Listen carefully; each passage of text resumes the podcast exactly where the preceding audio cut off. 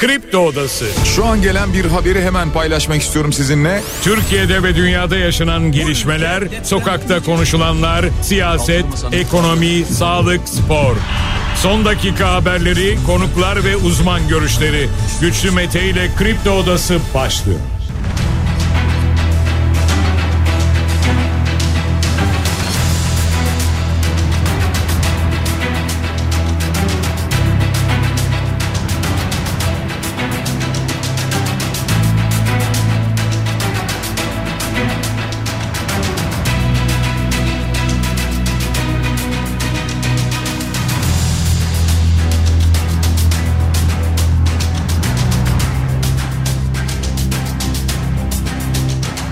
...17 Ocak çarşamba sabahından Kafa Radyo'dan, Kripto Odası'ndan tüm Türkiye'ye, yurt dışında bizi dinleyen dinleyicilerimize günaydın. Hepinize sağlıklı ve güzel bir gün dileyerek her sabah olduğu gibi programımıza başlıyoruz. Bugün de Kripto Odası'nda sizlerle birlikte olacağız. Gündemdeki başlıkları değerlendireceğiz. Sizler de görüşlerinizle, fikirlerinizle programa katılmak isterseniz Twitter üzerinden Güçlü Mete yazarak bana ulaşabilirsiniz sevgili dinleyiciler. Hemen gündemdeki başlıklarla başlayalım programımıza her sabah olduğu gibi. SSK ve Bağkur emeklilerine ek %5 zam açıklaması geldi Cumhurbaşkanı Erdoğan'dan. En düşük emekli maaşının 10 bin lira olacağını söyledi. Birazdan bunların detaylarına bakacağız, yer vereceğiz. Emekli yılı ilan etti Cumhurbaşkanı Erdoğan 2024 yılını. Bakan Vedat Işıkhan da böyle bir paylaşım yaptı sosyal medya üzerinde ama tepki de çekti bu paylaşım. Türkiye Büyük Millet Meclisi dün terör gündemiyle toplandı. Buradan gelen haberlere yer vereceğiz. Bu arada Özgür Özel bir şehit ailesini ziyaret etmişti. PKK terörünü lanetliyoruz dedi. Bunlara da bakacağız. İlk Türk astronot bu gece uzay yolculuğuna başlıyor. Nereden, nasıl bir yolculuk olacak? Bunu da paylaşacağız program içerisinde. AK Parti İstanbul ilçe adaylarını cumartesi günü tanıtacak. Bunu da Murat Kurum duyurdu. Bu arada Ekrem İmamoğlu'ndan Murat Kurum'a bir gönderme vardı. Toplumla yüz yüze gelmek alışkanlık ister mesajını verdi. Tunceli Belediyesi'nin başkanı Fatih Mehmet Maçoğlu şimdi Türkiye Komünist Partisi'nin Kadıköy adayı oluyor. Nereden geldi bu açıklama? Bunların hepsini paylaşacağız. Devlet Bahçeli hiçbir terörist mecliste barınmamalıdır mesajını verdi. Dem Parti'den gelen açıklamalar var. Bunları da paylaşacağız. Adliye koridorunda dün yaşasın şeriat sloganları atıldı sevgili dinleyiciler. Neden atıldı, nasıl atıldı ve müsaade edildi? Bunlara da bakacağız.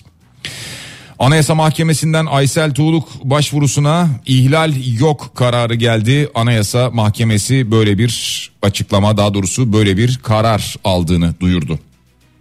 Somali Cumhurbaşkanı'nın oğlu 27.300 lira para cezası aldı.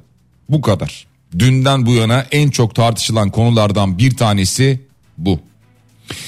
Otobüs kazası vardı dün sabah programı açtığımızda. Mersin'de meydana gelen kazayı paylaşmıştık. 9 kişinin hayatını kaybettiği, 30 kişinin yaralandığı kazayla ilgili bu otobüs kazasında hız sınırının 3 kat aşıldığı ortaya çıktı otobüsteki bu hız göstergesiyle. Hamas'la İsrail arasında bir anlaşma yapıldığını duyurdu Katar. Bu ne anlaşması derseniz, tırnak içinde söyleyelim, İnsani yardım anlaşması deniyor. Bir insanlık var mı ortada? Türk Tabipler Birliği'nden bir açıklama geldi. İstanbul'da enfeksiyondan ölenlerin sayısı pandeminin pik dönemini geçti diyorlar. Böyle bir açıklama geldi, bilginiz olsun. Mersin'de 430 polisle torbacılara bir şafak operasyonu düzenlendi. Yine erken saatlerde gelen bir başka haberdi. İzmir'de çok tepki çeken bir tip vardı, bir kedi katili diyebiliriz, kedileri toplayıp öldüren. İşte o tutuklandı. Meteorolojiden sis, sağanak ve kar alarmı veriliyor. Bir yandan böyle uyarılar var. Hatırlatalım ve bu arada Ziraat Türkiye Kupası'nda 5. tur karşılaşmaları devam ediyor. Dün Beşiktaş Eyüpspor'u 4-0 mağlup etti. Bugün de toplamda 6 karşılaşma oynanacak. Bu akşamın son karşılaşması saat 21'de başlayacak olan Fenerbahçe Adanaspor maçı olacak. Hemen bir de döviz tablomuza bakalım. Dolar 30 lira 11 kuruş, euro 32 lira 73 kuruş, gram altın 1957 lira görünüyor. Görünüyor diyorum, bankada dolar şu anda 30 lira 74 kuruş, euro 33 lira 39 kuruş, altının gramı bankada 1993 lira. Yani çeyrek altın da şu anda her ne kadar 3378 lira görünüyor olsa da 3400-3500 lira civarındadır serbest piyasada. Borsa İstanbul dünü de 8000 puanın üzerinde kapattı. BIST endeksi 8032 puanla kapandı dün. Bitcoin'de de 42837 dolar karşılığını görüyoruz. Kısaca başlıklar böyle. Sadece bu kadar değil, önümüzdeki dakikalarda bunları biraz daha detaylandıracağız tabii ki, her programda olduğu gibi. Ve aynı zamanda hatırlatalım, bugün günlerden çarşamba Doğruluk Elçileri programımız var. Saat 9.45'te Doğruluk Elçileri başlayacak. Dezenformasyonla mücadele için yapılan bir program Doğruluk Elçileri. Cansel Poyraz Akyol hazırlıyor ve sunuyor. Komplo teorileri, yalan haberler, bunlar üzerine konuşuluyor. Bugün Profesör Doktor Senem Gençtürk Hızal konuğu olacak. Cansel Poyraz Akyol'un 9.45'te başlayacak olan Doğruluk Elçileri programında.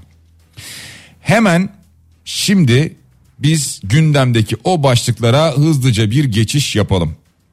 Dün Cumhurbaşkanı Erdoğan'ın yapacağı açıklamalar merak ediliyordu kabine toplantısından sonra. Hatta hatırlarsanız yani bütün basın ağırlıklı olarak emekli maaşını konuşurken biz burada dedik ki elbet emekli maaşı konuşulacak, böyle bir beklenti var ama tahmin edersiniz ki ilk sırada terör olacak. Dolayısıyla terörle mücadeleye ilişkin çok uzun açıklamaları oldu Cumhurbaşkanı'nın. Pençekilit harekat bölgesinde şehit olan askerlerin kanlarının yerde kalmadığını söyledi. Yeni harekatlar yapılacağını ifade etti. Yani bundan sonra sınır ötesine yapılacak olan yeni harekatlar da olacak. Bunun da mesajını verdi bir yandan. Ki zaten Türk Silahlı Kuvvetleri, Milli İstihbarat Teşkilatı bu operasyonları bir yandan gerçekleştiriyor. Aynı zamanda tabii ki vatandaşı belki biraz daha yakından ilgilendiren, emekliyi daha yakından ilgilendiren konuya gelecek olursak işte o açıklama geldi. SSK ve Bağkur emeklileri için %5'lik bir ilave olduğunu söyledi Cumhurbaşkanı Erdoğan, bir ek zamdan bahsetti ve emekli maaşı alt sınırını da 7.500 liradan 10.000 liraya çıkardıklarını duyurdu. Şimdi böyle bakıldığında, yani bu hesapla bakıldığında şu anda artış oranı %42.6'ya yükselmiş görünüyor. %42.6. Ancak kök maaşta bir değişikliğe gidilmedi. Yani o 7.500 lira zaten kök maaş değildi biliyorsunuz. 6.500 lira civarı. Yani aslına bakacak olursanız şöyle bir şey oldu. Yani aşağı yukarı bu 7.500 10.000 liraya çekildiği için burada ortalama işte 7.500'de 2.500 zam olduğuna göre %33.3 diye giden bir zam oranı var. Yani 7.500 lira maaş alan şu anda kök maaşı yine oynanmayacak şekilde, kök maaşı değişmiyor ama 10.000 lira alacak. Yani aslında yine burada anlaşılan o ki 9.200 lira civarına geliyor kök maaşı, 10.000 lira maaş alacak. %42'lik bir artış oluyor mu 7.500 lira maaş alana? Olmuyor. Yani 7.500 lira maaş alan %42 zam almıyor.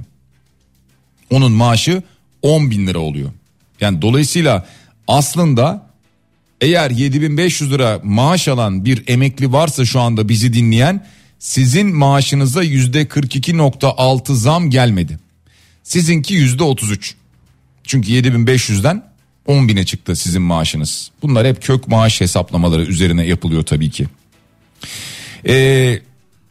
Evet, 7.500 liraydı, 10.000 lira oldu. Diğer zam alanların oranları %42.6'ya belki gelmiş oldu. Netice itibariyle Cumhurbaşkanı Erdoğan 2024 emeklilerin yılı dedi. Bunun üzerine Bakan Vedat Işıkhan sosyal medya hesabı üzerinde bir paylaşımda bulundu. 2024 emekliler yılı hayırlı olsun dedi. Tabii bu paylaşım tepki çekti doğal olarak. Yani emeklilere %5 ek ilave emekliyi yaşatır mı? Geçtiğimiz dönemde, yani şu an biz işte bu sene başındayız. Geçtiğimiz dönem içerisinde şunları yayında konuştuk, çok net hatırlıyorum. Dedim ki yani emekli olan birisi mesela asgari ücretliden nasıl farkı var, ne gibi bir farkı var da daha ucuza yaşayabiliyor hayatını? Bunları defalarca bu yayında sordum, hatırlarsanız. Yani asgari ücret bile yeterli değil de asgari ücret 17 bin lirayken, hadi 2 lirayı geçtik, asgari ücret 17 bin lirayken emekli 10 bin lirayla veya 11 bin lira, 12 bin, 13 bin neyse nasıl geçinecek? Hep bunu konuştuk, hatırlayın. Dedim ki yani mesela markete emekli gittiğinde, bakkala, kasaba gittiğinde ben emekliyim diye bir emekli kartı gösteriyor ve emekliye %50 indirimli mi veriliyor ürünler? Yani asgari ücretli, hele ki büyük şehirlerde 17 bin liraya çok zor yaşayabilirken, yaşayamazken emekli 10 bin liraya, 11, 12, 13 bin liraya nasıl yaşayacak? Ne farkı var?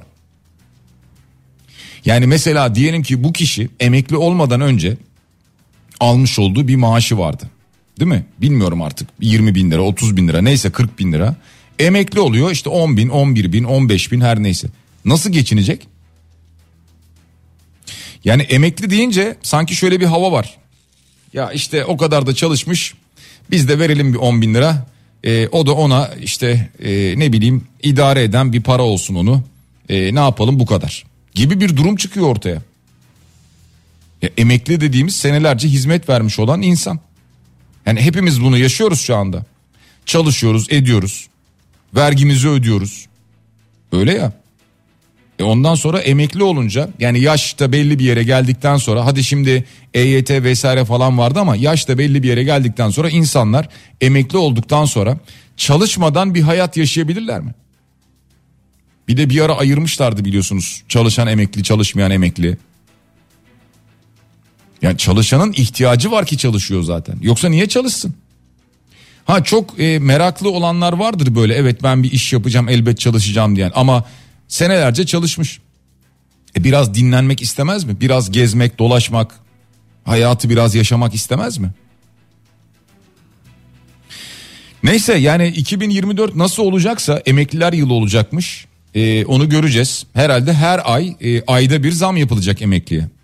Madem ki emekliler yılı olacak. Meclis toplandı terör gündemiyle, biliyorsunuz. Bunu konuşuyorduk birkaç gündür. Milli Savunma Bakanı Yaşar Güler konuştu. Dışişleri Bakanı Hakan Fidan konuştu. Açıklamaları vardı terör gündemiyle ilgili. Operasyonlara ilişkin bilgiler verdiler aynı zamanda.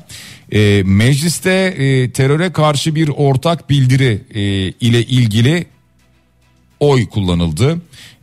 Buradaki oyda gördüğümüz kadarıyla Dem Parti hariç siyasi partilerin olur oyu vardı. Yani el kaldırıldı. Ancak tabii şu var ki biliyorsunuz CHP diyor ki kendi bildirgemizi imzalarız biz. AK Parti'den ayrışırız. Onun hazırlamış olduğu bildirgenin altına imza atmayız. Ve hatta Özgür Özel şöyle seslendi. İyi Parti'ye çağrıda bulundu. AK Parti'den ayrışarak kendi bildirgenizi imzalayın dedi. Deva Partisi veya Gelecek ve Saadet Partisi'nin de kendi bildirgelerini meclise sunacağını söyledi aynı zamanda Özgür Özel. Yani toplamda 4 partinin aslında kendi bildirgelerini sunacaklarını söyledi. Yani ortak bir metne imza atmayacaklarını söyledi.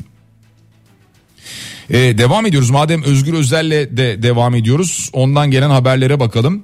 Bir şehit ailesini ziyaret etti Özgür Özel. Piyade Üsteğmen Gökhan Deli'nin Aksaray'da yaşayan ailesini ziyarette bulundu. PKK terörünü lanetliyoruz. Bu ülkeye yaşattıkları acılar artık yetti diyor.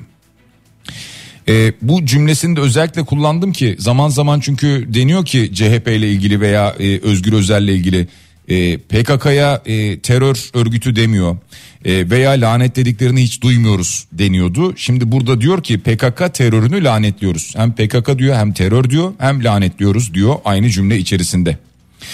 Ve aynı zamanda biraz önce konuşmuş olduğumuz emekli maaş artışı ile ilgili en düşük emekli maaşı asgari ücret olmalıdır. Emekliler buna mahkum edilemez diyor yaptığı açıklamada. En düşük emekli maaşı asgari ücret olmalıdır diyor.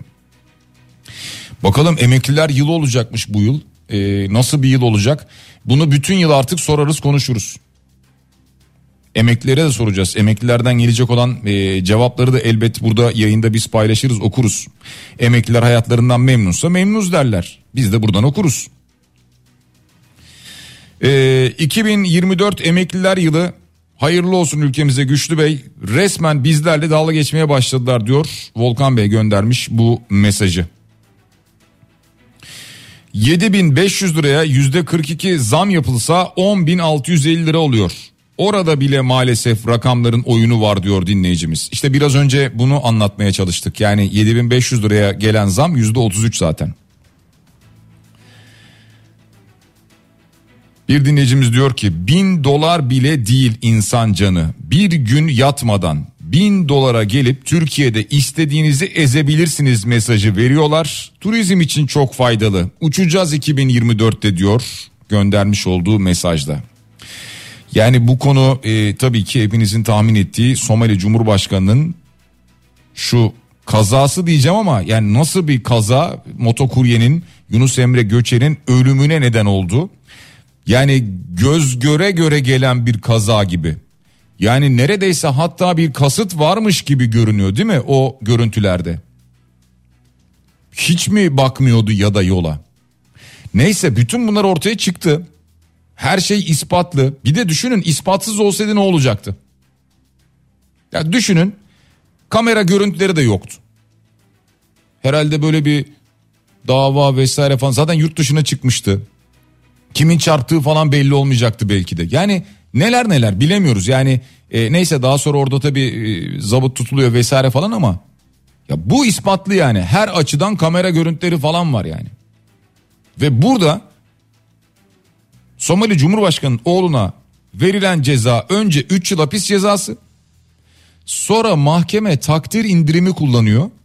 2 yıl 6 aya düşürüyor. Ve daha sonra bu ceza 27.300 lira para cezasına çevriliyor. Ha bu arada şimdi şunu söyleyelim. Bir, takdir hakkı neye göre kullanıldı? Yani mesela sanık bir iyi hal mi gösterdi? Zaten kazayı yaptıktan sonra yurt dışına kaçmış. Ha sonra babası dedi ya işleri vardı kaçmadı geri döner dedi ya. Hani kaçmadı dediler. Eşi Yunus Emre Göçer'in eşi davadan vazgeçti. Şikayetten vazgeçti. Şimdi onun ruh halini, psikolojisini ne olduğunu bilemeyiz. Onunla ilgili buradan bir şey söyleyemeyiz. Dolayısıyla onu bir kenara bırakalım. Ama bildiğim kadarıyla baba itiraz ediyor bu arada. Baba diyor ki yani evladımın canına karşılık hayatını verdi. Bedel bu olmamalı. Yani ceza bu olmamalı diyor. Babanın bir itirazı var. Ya eğer Somali Cumhurbaşkanı'nın oğlu olmasaydı da zaten Türkiye'de fazla bir ceza almayacaktı. Bunu biliyoruz.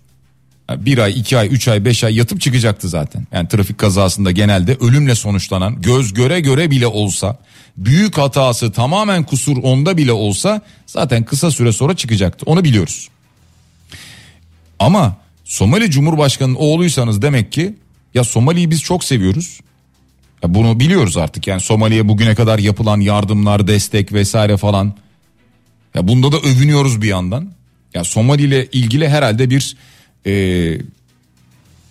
neyimiz var bilmiyorum. Yani Somali ile ilgili bir ilişkimiz öyle iyi ki yani herhalde Somali bize başka alanlara destek veriyor ve biz farkında değiliz şu an bunun. Yani herkes böyle 27.300 liraya hemen çıkamaz normalde Türkiye'de. Biraz yatırırlar içeride. Bir ay, üç ay, beş ay yatarsınız. Böyle bir kazadan sonra bile. Yani daha fazla olmalı ama evet maalesef böyle Türkiye'de yasalara bakıldığında. Şimdi bayağı ödül gibi ya bir de takdir indirimi. Yani ne yapmış? Ne olmuş mesela? Yani nasıl bir hani böyle gelmiş iyi hali varmış da vesaireymiş falan filan takdir indirimi nereden gelmiş? Ya bunu herkes artık yani net olarak dile getiriyor. Ya diyorlar ki bu Somali Cumhurbaşkanı'nın oğlu. Somali Cumhurbaşkanı ile Türkiye'nin arası iyi. Dolayısıyla bunun zaten hapis yatacağını kimse beklemiyordu. İşte yargının, hukukun Türkiye'de geldiği nokta.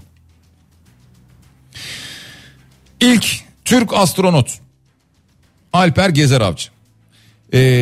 Uzay yolculuğuna başlıyor sevgili dinleyiciler. Uzaya gidiyor Türk astronot. Biliyorsunuz bizim bir milli uzay programımız var. Yani Türkiye'nin böyle bir programı oluşturuldu. Yani herhalde daha önceden duymuşsunuzdur diye tahmin ediyorum. Bir milli uzay programımız var bizim.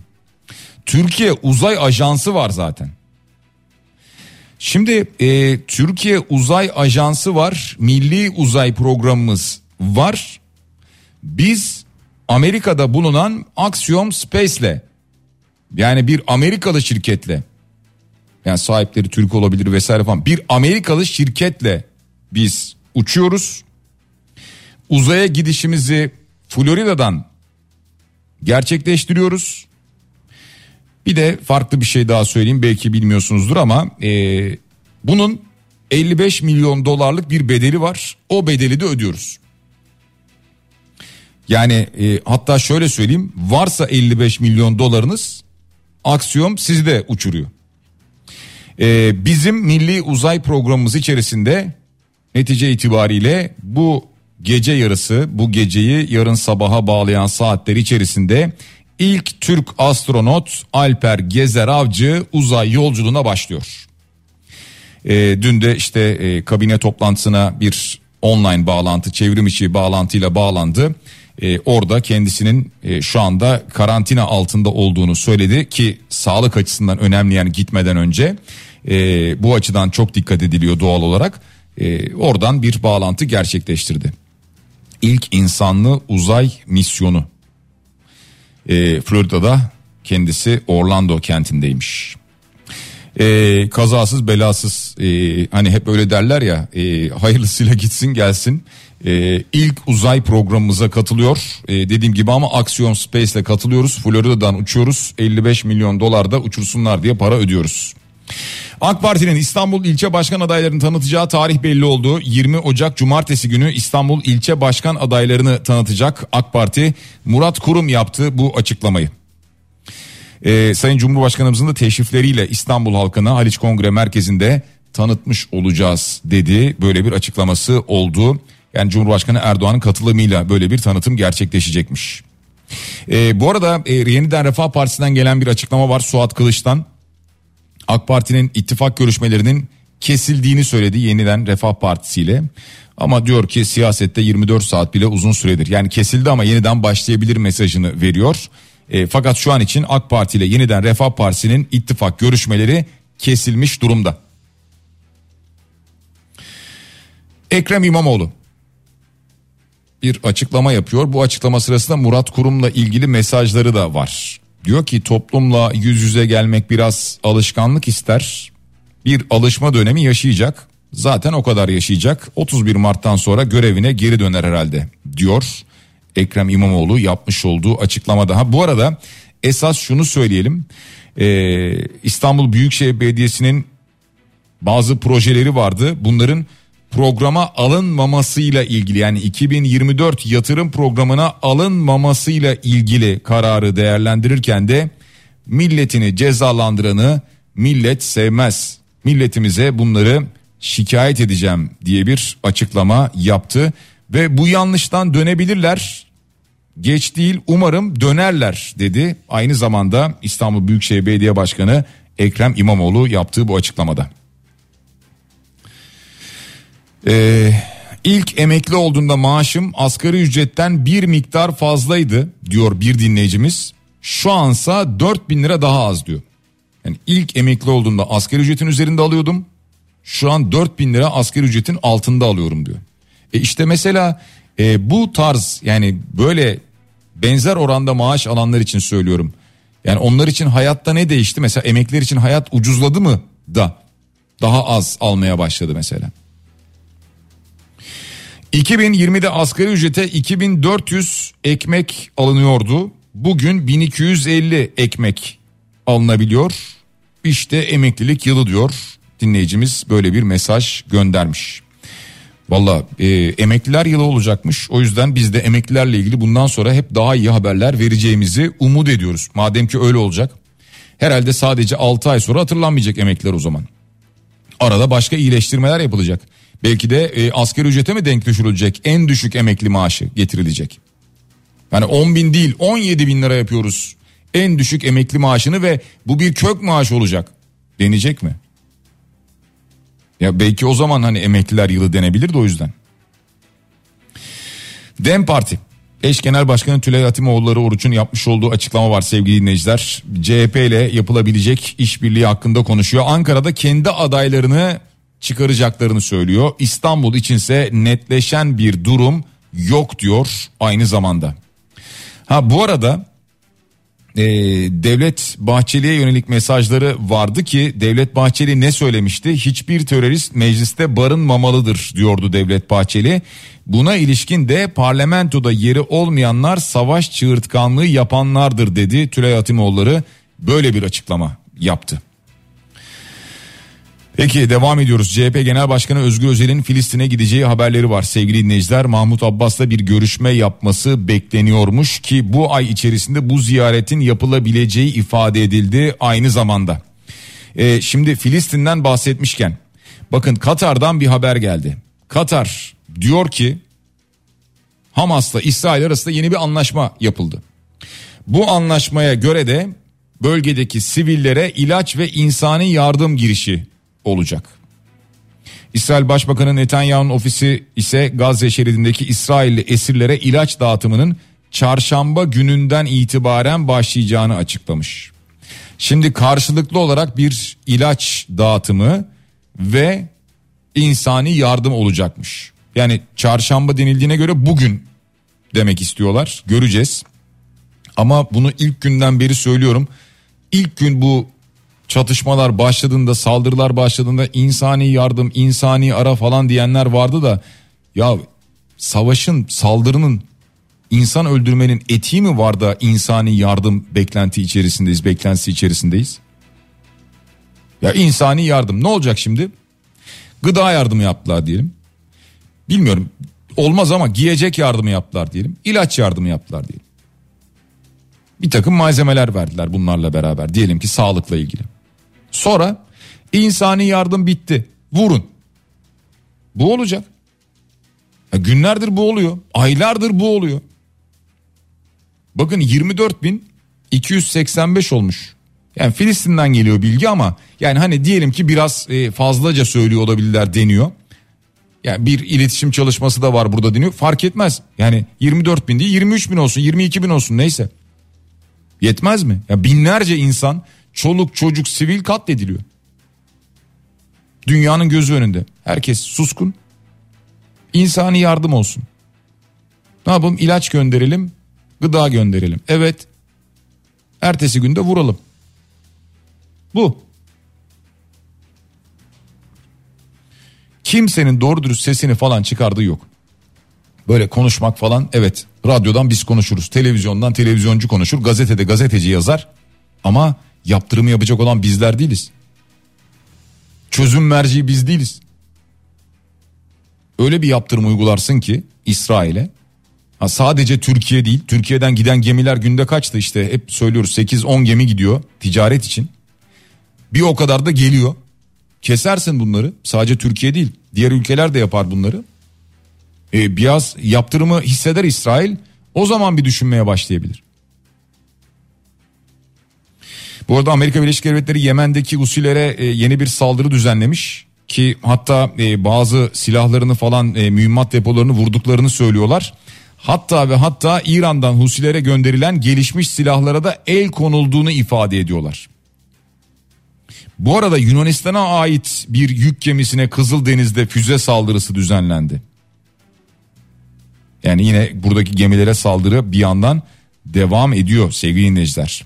İran'da Pakistan'daki 2 noktaya füzeli saldırı düzenledi. Yani her gün buna benzer haberleri veriyoruz. Hani ne olacak diye insan merak ediyor bir yandan. İran Pakistan'daki 2 noktaya füzeli saldırı düzenledi. Pakistan Dışişleri Bakanlığı ülkenin hava sahasının İran tarafından sebepsiz yere ihlal edilmesini şiddetle kınamış ve bu saldırıda 2 çocuğun hayatını kaybettiği ve 3 kız çocuğunun da yaralandığını duyurmuş. Yani onlar diyorlar ki bizim için orada bir militan grubu vardı, o 200'e biz saldırı düzenledik diyor. İran'ın da açıklaması böyle. Bir reklam aramız var. Reklamlardan sonra yeniden buradayız. Kripto Odası devam ediyor sevgili dinleyiciler. Reklamların ardından yeniden sizlerle beraberiz. Gündemdeki başlıkları değerlendirmeye devam ediyoruz. Şimdi hatırlayacak olursanız şu konuya geçeceğiz. O da bir İstanbul'daki belediye otobüsünün bozulduğuna dair görüntülerin çıkması, hatta bunun da daha sonrasında kumpas olduğunun anlaşılması. Buna ilişkin şoförün, yani bu kumpas videosunda yer alan şoförün ifadesi ortaya çıkmış. Kısacası şunu söylüyor. Birincisi, demişler ki bir reklam filmi çekeceğiz. Bunda senin aracını kullanacağız vesaire falan, bunları söylemişler.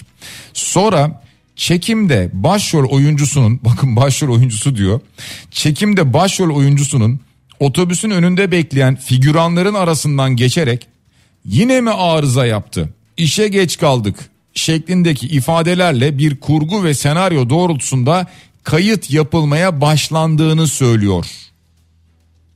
İsmail Saymaz ulaşmış bu tutanağa.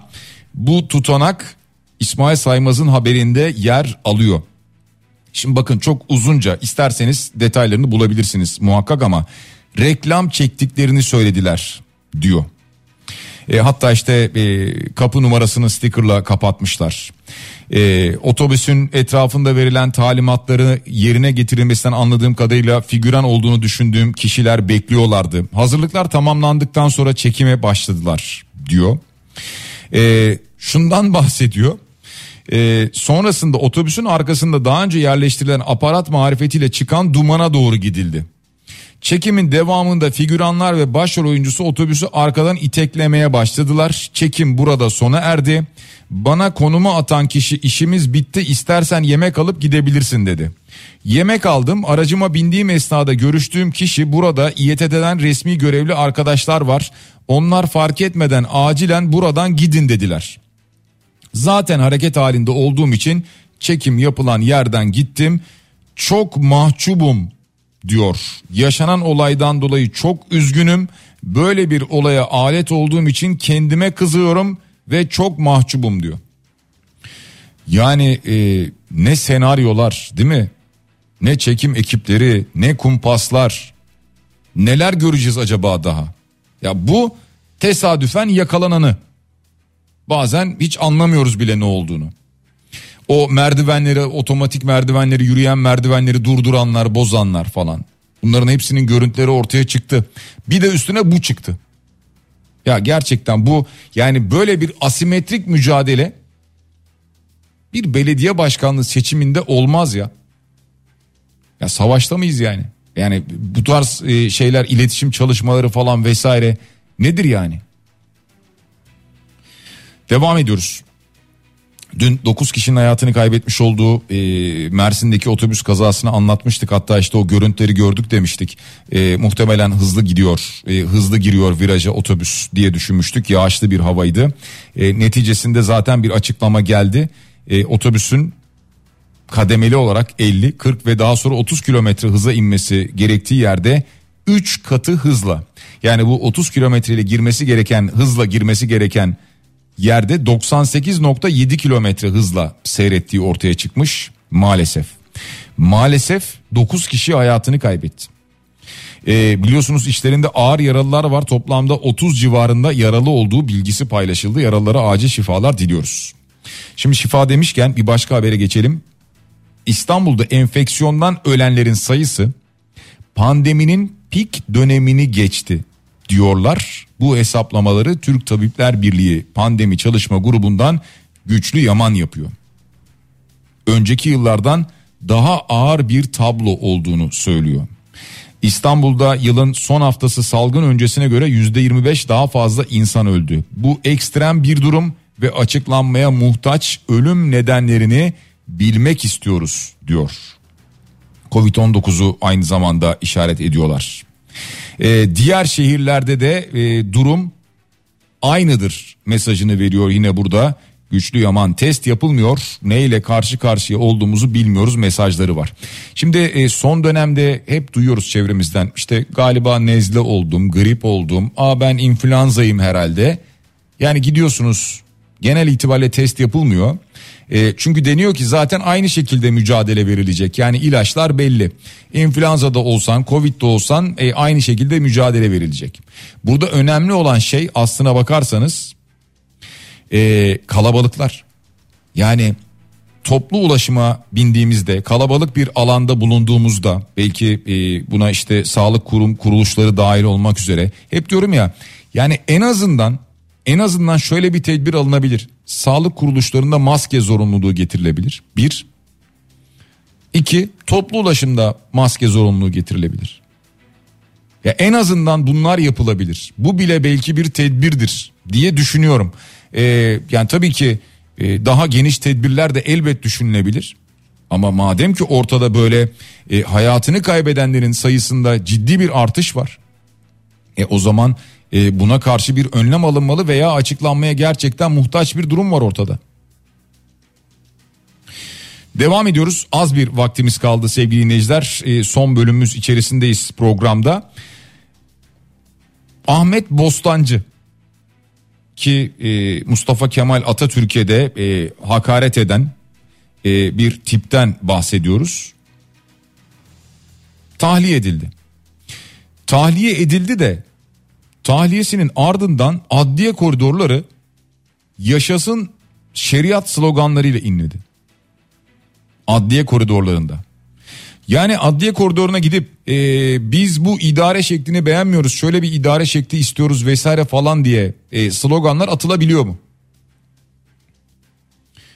Yani bu bir anayasal suç değil diyenler var. İstemek anayasal suç değil. Bunun bir harekete geçmesi gerekiyor. O zaman anayasal suç olur deniyor mesela. Yani bunu söyleyenler var. Ama yani Türk Ceza Kanunu'na baktığınızda işte 309. maddeye veya 301. maddeye bir şekilde uyarlanır olabilir mi?